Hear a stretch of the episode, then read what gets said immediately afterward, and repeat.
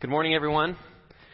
That video is uh, hits actually pretty close to home with me because it seems like sometimes my approach to money is just, well, what what's the easiest path and what's the cliche I've heard, and you want to apply that, and all of a sudden you look at your plan and it's blank, and you think, well, I'm not going to mess it up. I'm not going to go against what my budget says because you actually don't have one. And so if if you're anxious or if you're thinking, uh oh, we're talking about money at church, I just want to set the record straight our hope through this message series is not to raise the stress uh, in your life, but to actually give you a biblical perspective of God's view of money and resources, and to give you some tools that you can apply to your life. Uh, what we're going to be doing through this series is not focusing kind of like a seminar would on tool after tool that you can use, but really on some biblical perspective that can give you the big picture uh, as you move forward with approaching the money and the budgeting, and all the resources that, that God has given you. And so we're really glad that you guys are here, and we're really speaking from uh, wanting to take steps together. Uh, finances and the area of budgeting and money is something that I don't think any of us have probably gotten to the place where we can just stop thinking about it and just think that we can just coast and it just kind of takes care of itself. In fact, if you're like me, you start thinking about Christmas and all the things that come with that with buying gifts and traveling. And sometimes Christmas is the time when, you know, you have a plan and then you're like, but it's Christmas. And then January comes and you're like, uh oh, should have had a plan. You guys ever been there? Kind of Christmas, you just, it's like the blanket time of year where, you know, money doesn't matter. You just kind of spend. It's goodwill. We're singing carols together, right? That's, that's what I feel like sometimes. But actually, if we can kind of get on the front end of the right perspective, uh, it can actually help us make better choices. And so that's kind of the angle that we're coming uh, up to. If you're like me, uh, finances can also feel like a like a pressure cooker. Like you wake up and there's something that you're kind of concerned about related to your finances, and you go to bed and there's something that you forgot related to your finances, and during the day you remember that you didn't do something you were supposed to do related to a bill connected to your finances, and it always seems, at least some of the time in stages of life, that the heat is always turning up. And in the midst of that, you feel like you're getting burned. In the midst of that, you feel like you're just getting cooked with all this thing of just what do we do with the things that we've been given? And sometimes you, you get blessing, but that can really turn into problematic issues. Because at the midst of the blessing, you have all this responsibility. And so we're going to dig into what do we do with the stuff that we actually have been blessed with. And we all can kind of think that we wish we had more. I don't think any of us would, you know, I wish I had less. That'd really be easier. But really, it's what do we do with what we've been given to maximize the impact that God can have uh, through us. And so the title of the series, like Ben mentioned, is called Money Talks. And actually, money, if you listen in culture and if you listen to the media and you just kind of listen to some of the things that go off in your head, money can talk to us at times. Uh, here's some of the things that, that I've heard money speak to me. Uh, you can never have enough of me. That's what I hear money telling me sometimes. You can never have enough. I know that that's something that I always think. It seems like right when you get more than you thought you would have, then it seems like, well, that's really not enough of what I need. I need more of that. Some other things that, that money says is sign, sealed, and deliver. I'm yours. Money speaks to us. I'm yours. You spend me however you want. When I hear money talking that to me, you know, I get kind of excited, like, yes, that's what I want to do. Let's go shopping. Spend me however you want. Or another thing that money can say to us is, share me with others after you yourself are covered. Take care of yourself, and then you take care of others. That's another thing that, that money says. So as I was thinking about kind of the message of money, and there's this like economics that we have in our head of what we're supposed to do, what we should do, what we really do. And a lot of times we, we kind of get mixed up in just the cycle of money and the stresses. And Thursday night, uh, I went trick or treating with my with my kids, and what I realized is trick or treating is sometimes like an approach that we have to money, and it's really this incredible concept. If you're a kid, okay, let's just set that straight. If you're a kid, Halloween and trick or treating is kind of like the best invention ever because you knock on a complete stranger's door, you don't do anything, and they hand you free candy, right? You really don't work for it. Now, maybe you have an uncomfortable costume and maybe your feet hurt from walking from house to house, but ultimately, you're not really working for the goods that you get. Right? You knock, you get the Heath bars, sometimes you get the fun size. If you ever get the king size candy bars, you're like, you know, calling your friends if you have a cell phone as a seven year old. But, and you're letting them know, like, the neighborhood, we got a good one over here, or, you know, watch out for this one. But there's this thing of it's just this amazing concept. But what tends to happen is, for kids, is that they begin to look and they're like, well, wait a second, I, I didn't get two pieces, you got two pieces. And they begin to compare, especially if you have multiple kids, they begin, wait, wait a second, you got Dum Dums, but I got the Tootsie Pop, and the Dum Dums are way better. And they just, there's kind of this cycle of comparison and the cycle of, well, we want more, and then you want the candy every day, and before you know it, like there's no food anymore in the house. It's like candy. That's what you live off of. Thursday came, and then Friday arrived, and it's like, wait a second. We eat candy for breakfast? And lunch and dinner and it's just it's kind of all turned on the head and the focus is on candy get candy get candy get candy Hey, how you doing this morning? Get candy. What'd you do last night? Get candy. What are you going to do next year? Get candy. And it's just this thing that goes in the head and it gets a spiral and spiral. And what I realized is for kids, this is like everything to them. Really. You want me to wear that? I will do it. That means I get the fun size Snickers bar. I will put on the monkey outfit. That means I sweat and I lose 10 pounds. I will do it. It's for the Twizzler. And as, you know, adults, you think it's really cute. But what I realize is, as you talk about money with adults, a lot of times we have the same mentality that kids have on Halloween. Instead of get candy, because that's odd as an adult, we don't work for candy, right? It's get money. What are you doing? Get money. What are you going to do next week? Get money. Get money, get money, get money. And it leads to comparison. You have this and someone else has this and you want that. They get to do this with their money and you wanted to do that. And the same thing that kids battle is they're in this world of candy and the trick or treating becomes the same cycle that we can have with our finances. But with kids, you know, they have the candy and ultimately they're pretty content. They have the sugar high, it wears off and life goes on. But for adults, this thing is very real. It's at the core of everything. Our finances, our money, the pursuit of it. So this issue is something that we can speak in general terms a lot in our life, but it impacts us daily in a very real way. And it impacts us differently, but it has an impact nonetheless. And it doesn't just speak to us money, but it actually can cause real fear in us. It can cause a lot of, lot of stress. Here's some of the fear factors that are related to money and this idea of stuff. Uh, if you don't make enough, you're not good enough. This can lead to a real emptiness. This is a message that is really ingrained in us. If you don't make enough, you're not good enough. And it's really easy to battle that. Another thing that I've been guilty of in my time if you don't buy this now, you will never have another opportunity. You ever been there? Like it's finally in the sweet spot. You have enough money, what you want, and you can get it. But then the fear is in you. If, if I actually live by my budget and I say no now, I may never have that chance ever again. And if you're in sales and you've been trained in sales, you want to kind of leverage this fear that people have. You got to decide right now. Because that car, it's not going to last. No one knows about it but you. You can buy it, you can buy it, you can buy it. And we think, I got to buy it, I got to buy it. Get money, get money, get money, get stuff, get stuff, get stuff. It can cause real stress because we feel like if we miss the opportunity, we're never going to have it again. Another thing that happens that causes real fear related to money, if, if you don't keep up with what your friends are doing, maybe your friends get the new thing and you have the old thing. It's really easy to compare because you want the new thing, just like the kid who wants the candy. And the last thing is, is this is kind of at the core. How can you change? This is another thing that comes through money and the fears related to it. How can you change? You're, you're in too much of a hole. You can't dig yourself out. You're in too deep. You can't get out. And we listen to these messages. And so some of the ways that it's taught that I've mentioned, some of the ways that it can bring fear, you can kind of silo yourself and feel like you're, you're stuck. There's nothing you can do. Well, I hope over the next few weeks that you'll realize that there is a way for you to climb out of the hole that you may be in related to your resources and finances, your budgeting, your debt, and begin to see the light that is there for you. And so, no matter where you are, whether you feel like you have a good traction or you have no traction, the next few weeks we're going to kind of dig into what the Bible says. And you may be surprised, it's actually very specific. That God, God gives us a lot of tools that we can use that really help us.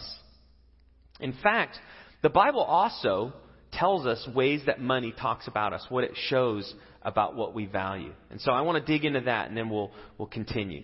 So in the Bible, you learn that, that financial management is actually a direct correlation. There's a direct reflection of our relationship with God. We tend to think that there's the material life and there's the spiritual life. Well, actually, according to the scriptures, those aren't really compartmentalized and they don't ever meet. In fact, the way you view your material possessions and the way you relate with your money and the way you handle the resources you've been given, it's actually directly connected to your spiritual life. That's why it's so important to know what God says. Because as God gives us perspective and we apply it to the material world, we either reap blessing or we can reap destruction. But it's only as we live by the guidelines God gives that we can have hope to change. And so this is some of the things that the scriptures tell us. Uh, money tells us what we value the most. Uh, if you look at Jesus' teaching again and again as he interacted with people, he always challenged them at the point of what they were doing with the resources they were given. And he was wanting to know where their heart was. He was wanting to know what was really important to them, not just what they said, but what they, what they did. Uh, money also tells us our, our view of God and His involvement in our life. If our view of God is He doesn't care what we do with our money, then we approach our money without really wanting to know what He thinks. Conversely, if we think that God actually is concerned with how we spend our money, then we want to know what God thinks. So there's a direct correlation there. And the Bible also tells us that, that money tells us just our view of our role in handling money. Are we a collector? Do we want to collect as much as possible, like the kid with the trick or treat bag that's just trying to gather and gather? Or are we a conduit where we're not just here to gather, but we, we want to distribute? Are we a spender or are we an investor? Do we want to just spend everything we've been given or actually invest in things that will, will last? So all these things can be told about what we do with our money and how we handle it. So we're going to be kind of talking about, well, where do we go from here, no matter where you are, whether you're a collector or a conduit or a spender or an investor? Where do we go from here? Well, I want to start with some perspective that Jesus gave. As people were, just like us, stressed about where they were going to get their food for the next day and what they were going to do with their, their broken down hut that they were staying in and all the things that they were concerned about, he, he gave some perspective to help them. And he said this in Matthew 6. Uh, Do not lay up for yourselves treasures on earth where moth and rust destroy and where thieves break in and steal. But lay up for yourselves treasures in heaven where neither moth nor rust destroys and where thieves do not break in and steal. For where your treasure is, there your heart will be also. So when you look at your budget and you look at your checking account and you look at your online banking and all the spending, it's like that's a sonogram of your heart. It's showing what you are investing in. If you want to know what you're investing in, you look at how you spend your money. That's the direct connect between the material world and the spiritual world. Because isn't it true? We spend money on what's important to us. Have you ever looked at your account in a given month and you're like, man, where did it all go? It's getting towards the end of the month and you're like thinking through what you're going to be able to eat and you're like, where did it all go? And then if you're like me, you look at your checking account sometimes and you see like the Starbucks, Jack in the Box, Starbucks, Starbucks, Starbucks. Oh, that was a tough week. You know, if you have like the three Starbucks visits in a row, you're like, oh, that was a tough one. But there's part of Starbucks that's, for me, like, that's important to me because I need my Starbucks to get going, to get charged, to get ready for the day. That's important to me. If coffee was not important to me, I wouldn't spend money on it, right? It may not be Starbucks to you. It may be like the 99 cent McDonald's large soda. Maybe clothes. Maybe something for your car. But there's stuff that we only spend on things that are important to us. Right? We work hard for our money. We don't frivolously give it away. And so, where we spend our money, our checking account, where we do our banking, you know, you see it's a sonogram of your heart. It sees what, what's really important, where you put your money into. Following the, the scriptures I just read about this idea of don't invest and don't store things where it's going to be destroyed, it's really talking about don't invest in materialism. If you invest in materialism, you'll be disappointed. This is what Jesus is saying. It deteriorates, it doesn't last. Your clothes that you spend a lot of money on, they're going to get holes in it. The food at the restaurant, you're going to eat it and then it's done. The car that you get, you know, it's not going to last. It's not going to look as pretty as it was. So materialism, it just deteriorates over time. Following this perspective, he, he gives some more ideas to help. He says this The eye is the lamp of the body. So if your eye is healthy, your whole body will be full of light. But if your eye is bad, your whole body will be full of darkness. If then the light in you is darkness, how great is the darkness? Now you're thinking, wait a second, he's talking about money and treasure, and all of a sudden he goes into this idea of the eye is the lens to the body. What, what, what, is that, what does that mean? It's the idea of the perspective that you have is your lens. What you see is important, what you see is real, what you see is valuable. That's your perspective. That's the lenses that you put on. And it's basically, if, if your lenses, if you ever had a pair of sunglasses that you really like and you drop them and it gets a scratch on it, and you look and it see everywhere you look, you can see that scratch and it just drives you nuts. And you try to rub it and it's still there and, and it's just, it's blurred your vision. You can't see clearly. That's what's saying here. If you don't have a clear perspective on what's right with how to spend your money and how to earn your money and how to invest your money and how to distribute the money you've been given, then your whole perspective is off. You need to start with the right lens. You need to start with the right perspective. And here's the truth that we all have to deal with. Most of our money problems, most, grow out of bad financial decisions that are the result of a distorted perspective. We don't make decisions usually in a vacuum, where all of a sudden we just decide to splurge in an area and we think, what did I just do? No, we make decisions most of the time because of the lenses that we have on, the perspective that we have. Whether it's fueled by materialism, whether it just feels like, you know, I've been waiting for this a long time, now I'm going to get it. That's fueled by your perspective. If you want something, you get it. You don't have to wait, you get it. You get it. But a lot of the problems that we face, and I know for myself personally, when I've been in just situations where I've regretted just be, a decision I made with my finances is because I had the wrong perspective at the point where I made the decision. I had a scratch. I had a smudge. And I, I couldn't see clearly. And so, what we want to do through this series, and actually, as we talk about what the Bible says, it's really a way of get the little moisture on the glass and you get the towel that kind of cleans it. And then as you hold it up to the light, you can see clearly. That's what the Bible does. The Bible serves as a cleanser of our lens, of a way to get the right perspective. And so when we talk about what the Bible says, it's really our way of saying, you know, we have a lot of different views. And we all have different lenses of what's important to us. What's really important, though, if we do think God is involved in the world and God is involved in our life, it's really important to know what's the lens that God wants us to have. And so I encourage you, if, if you are not into reading the Bible or you've just kind of started reading the Bible and trying to figure out what the Bible has to say, reading the Bible is one of the most important steps that you can take in your life to figure out how to have the right perspective. Ultimately, it starts when you decide to follow Christ because you want to know once you follow Christ what he has to say about things. As you follow him, he becomes your boss. You want to know what the boss says. So as you read the Bible, you're discovering how God works. And it's cleaning up the lens of your life, the way you see things. And so if you are interested in learning how to read the Bible and how to get the most out of what the scriptures say, and, and you've never done that before, uh, in Christian terms, a lot of times we, we call that like having a quiet time. And you've heard that term, and you may have never even known what that is or how to do it. But if you're interested in learning how to read the scriptures in your own life, I encourage you, there's a place that you can mark on your connection card today where you could get some coaching.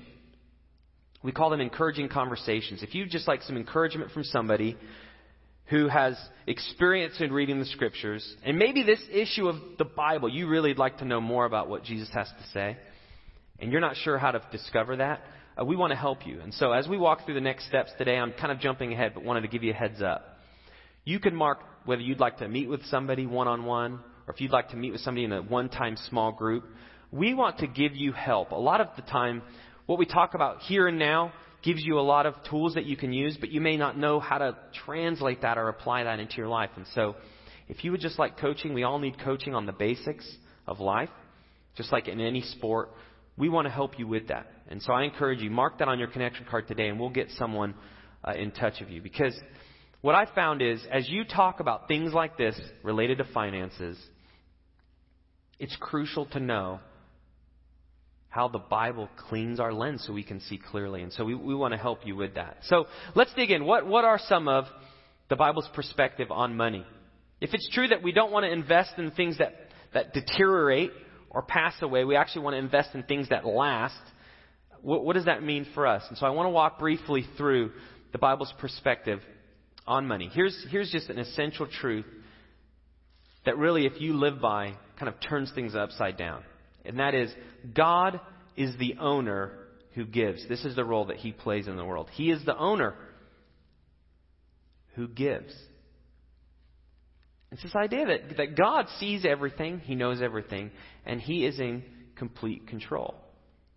And Scripture repeatedly declares this truth of God is the owner of all things. Check out Deuteronomy 10:14. It says, "Behold, to the Lord your God belong heaven and the heaven of heavens, the earth and all that is in it." There's this idea of that you have the heavens, you have the earth, and then you have all that's in it. It's just this everything.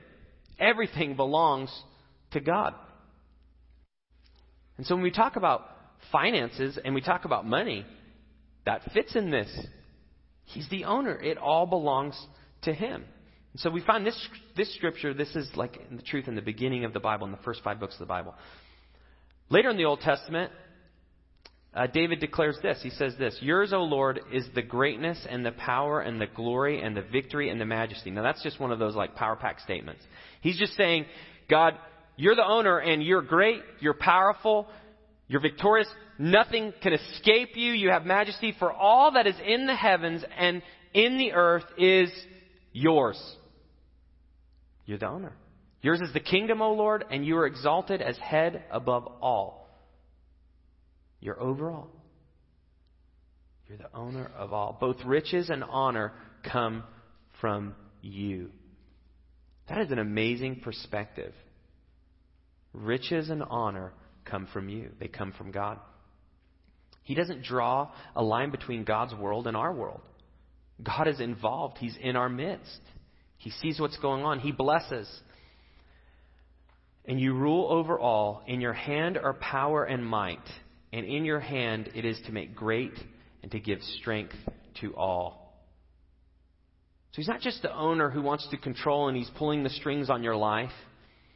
He's not the owner that's micromanaging everything. You have freedom, you have independence. We each have to choose what do we do knowing that he is the owner. Do we recognize it or do we want to be the owner? That's the key choice we each have to make. So he's not pulling the strings and we're just kind of puppets for him to use. But rather, we have to decide do we believe that blessing and riches and honor actually do flow from his hand? Or do they flow from me? We each have to decide. Do they come from him or do they come from me? So it's a really important perspective. And he, at the end of that verse, it says, and it is to make great and to give strength to all. That's how he gives. He gives strength to all. In the New Testament, you, you find similar perspective. 1 Timothy 6.17 it says, As for the rich, in this present age, charge them not to be haughty, nor to set their hopes on the uncertainty of riches. Okay, you see the same perspective on materialism. Instead of on riches, but on God, who richly provides us with everything to enjoy. So here's the, the, the pattern you see in Scripture. God is the owner who gives, and really, the idea of giving, it's, it's actually, he, he wants to bless. He wants to bless you in this area.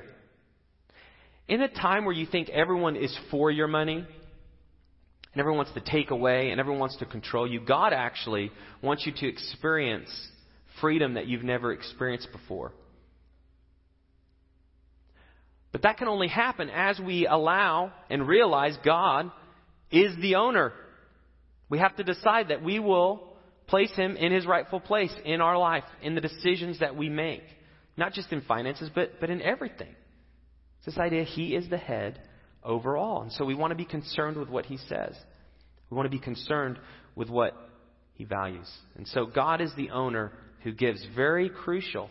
As you deal with your paycheck and all that you have, again and again we'll be challenged with that.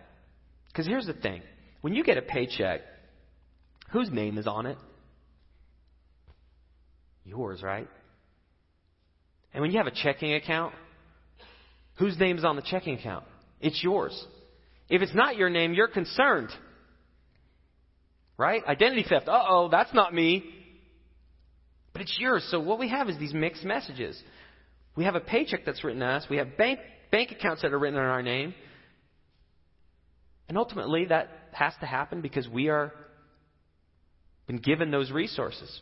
But in our hearts, what we have to realize is just because the paycheck is in my name, am I the only one that calls the shots on how this is to be used? So this just challenges us at our core. Do we really, really recognize that God is the owner of everything we've been given? And that kind of leads to the next idea. So if God is the owner who gives, then, then what are we? Well, we are stewards and conduits. That's our role. Really, the idea of if God is the owner, then we are the managers. And whatever God has given us, we want to manage in a way that pleases the owner. We don't call the shots, the owner calls the shots, and we want to manage it in a way that lines up with how he wants us to use the resources. The scriptures classify what a steward should be. 1 Corinthians 4 2. Moreover, it is required of stewards that they be found faithful. If you're an owner, you want somebody who's going to manage your things in a way that's going to maximize how things are used. So if you, you own a building, you're going to want to make sure that the landlord that's managing this is taking care of things. They're doing all that they should do to make sure that the property is taken care of, that the people that are living there are safe. And it's the same this idea of our resources. God has given us a role to play, and if we're faithful with it, He is pleased. We actually make God happy with how we handle what we've been given. So, steward, steward is you're managing someone else's property, someone else's stuff, someone else's resources. A conduit, you're actually working as a distributor. A conduit doesn't store, it actually sends. And that's the same with our resources. We don't want to be somebody who just hoards what we've been given, but a conduit takes it and distributes it. Where? Where the owner wants it to go. You take it, you distribute it. Where? Where the owner wants it to go. And so a steward is always wanting to send it and distribute it, distribute it where the owner wants it to go. And so it's it's crucial. Now, there's another part of this idea of ownership. If you are a, a follower of Christ, if you've committed your life to follow Him, and He calls the shots in your life, there's actually a part of this ownership which, which runs even deeper. Uh, he has actually made payment for your sin relationship that he has with you as really one that that he he owns every part of your life. That's what it means to commit your life to him. And 1 Corinthians 6 says this. It says, "Or do you not know that your body is a temple of the Holy Spirit within you, whom you have from God?" So there's this idea of we sometimes deal with, okay, God's the manager. Okay, how does that impact me? And you just kind of think, well, I'll just kind of do my own thing, but really the scriptures is even pulling that even further. It's this idea of if you're a follower of Christ, your life is His. Your life is His. Now, you, again, He's not just pulling the strings, you have free will. That's why sometimes following Christ it's such a, battle. But 1 Corinthians is saying, your body, it's a temple of the Holy Spirit. That's where I want to live. I want to live within you. Whom you have from God. And then switches gears.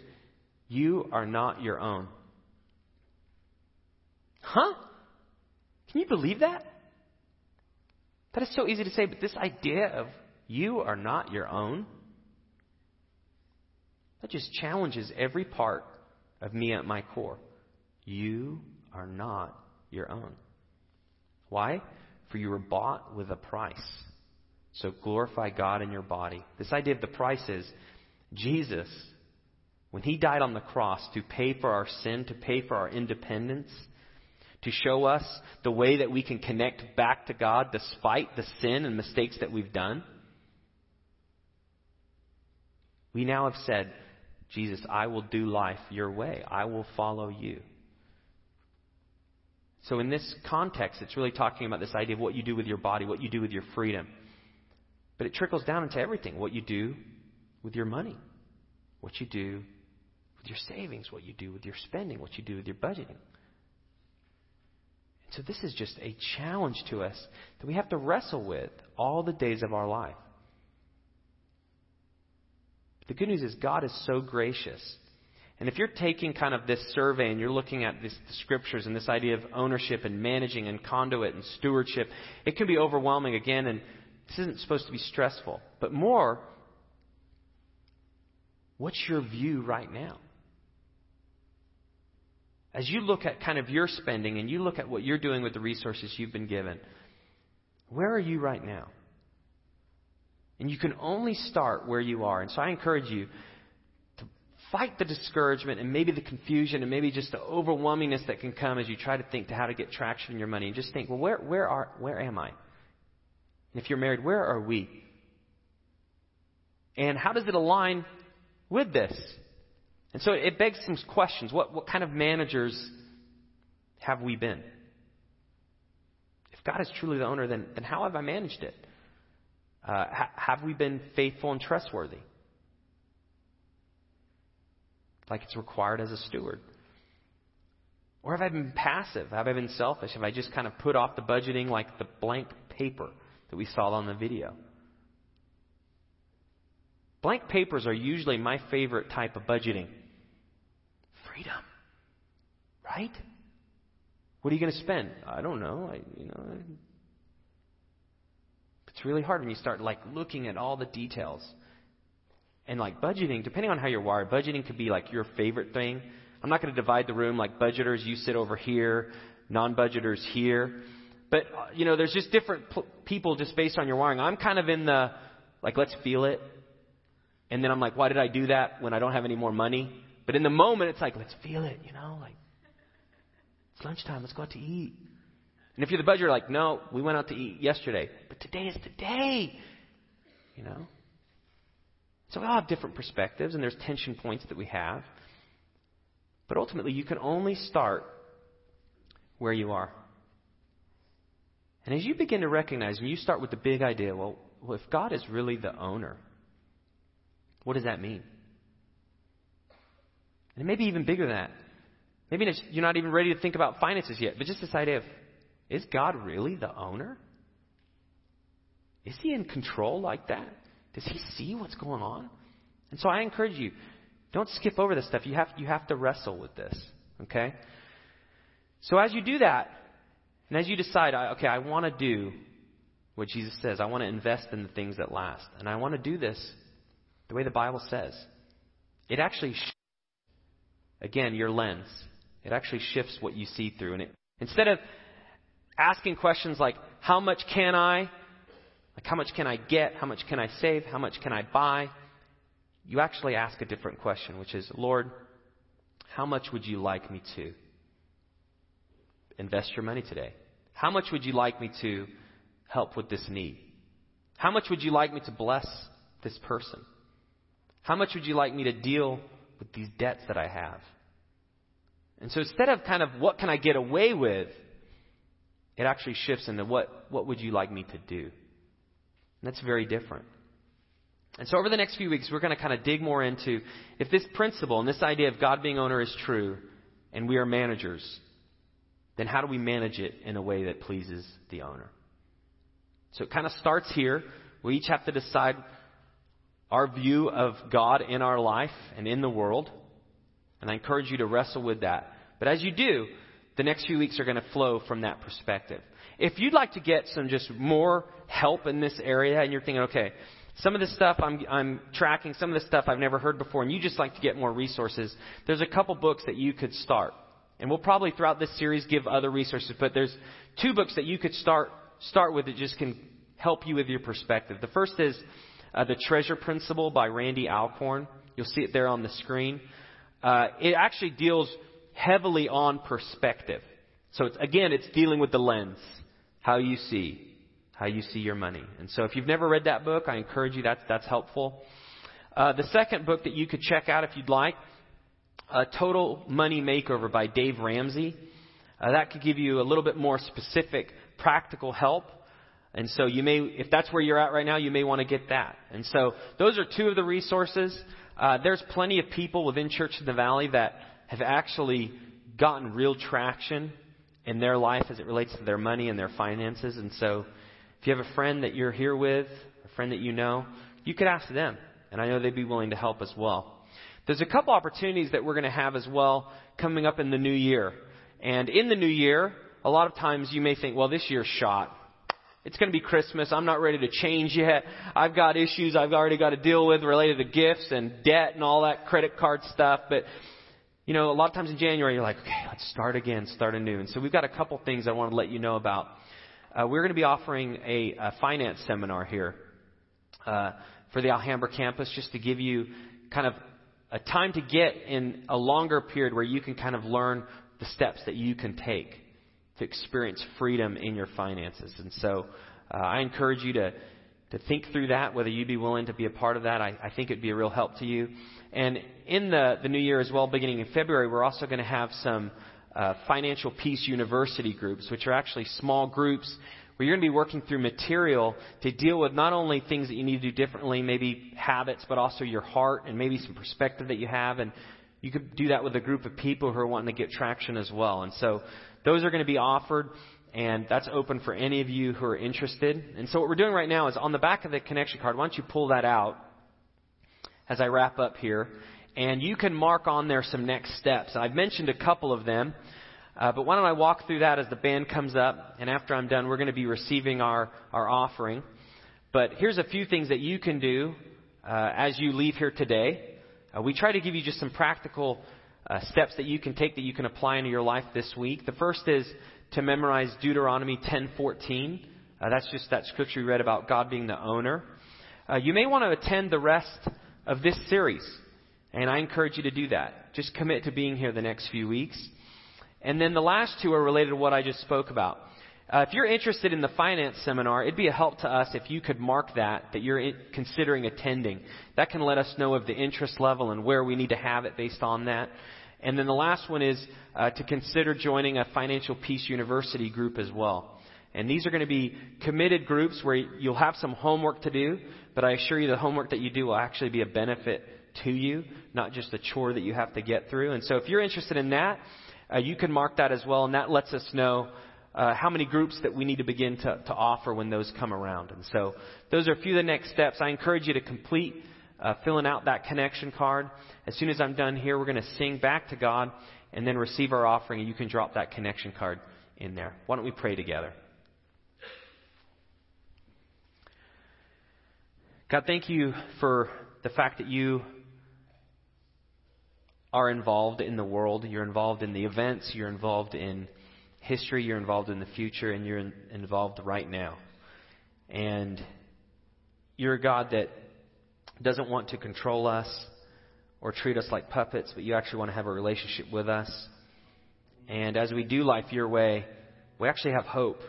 And I know as we talk about money, it's so easy to be stressed out and to be overwhelmed and even at times just apathetic because it's just another talk about something that it feels like we have a little control over. And so, God, I ask that you'll help us to begin to look and see just any area in our life that we haven't given over to you. If there's anything that we're just holding on to and we're trying to be the owner of, I, I pray, God, that you'll show us. Because we want to put you in the rightful place in our life.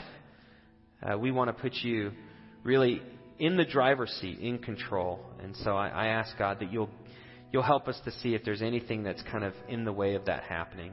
So, God, give us your strength as we begin to move forward. In the name of Lord Jesus, we pray. Amen.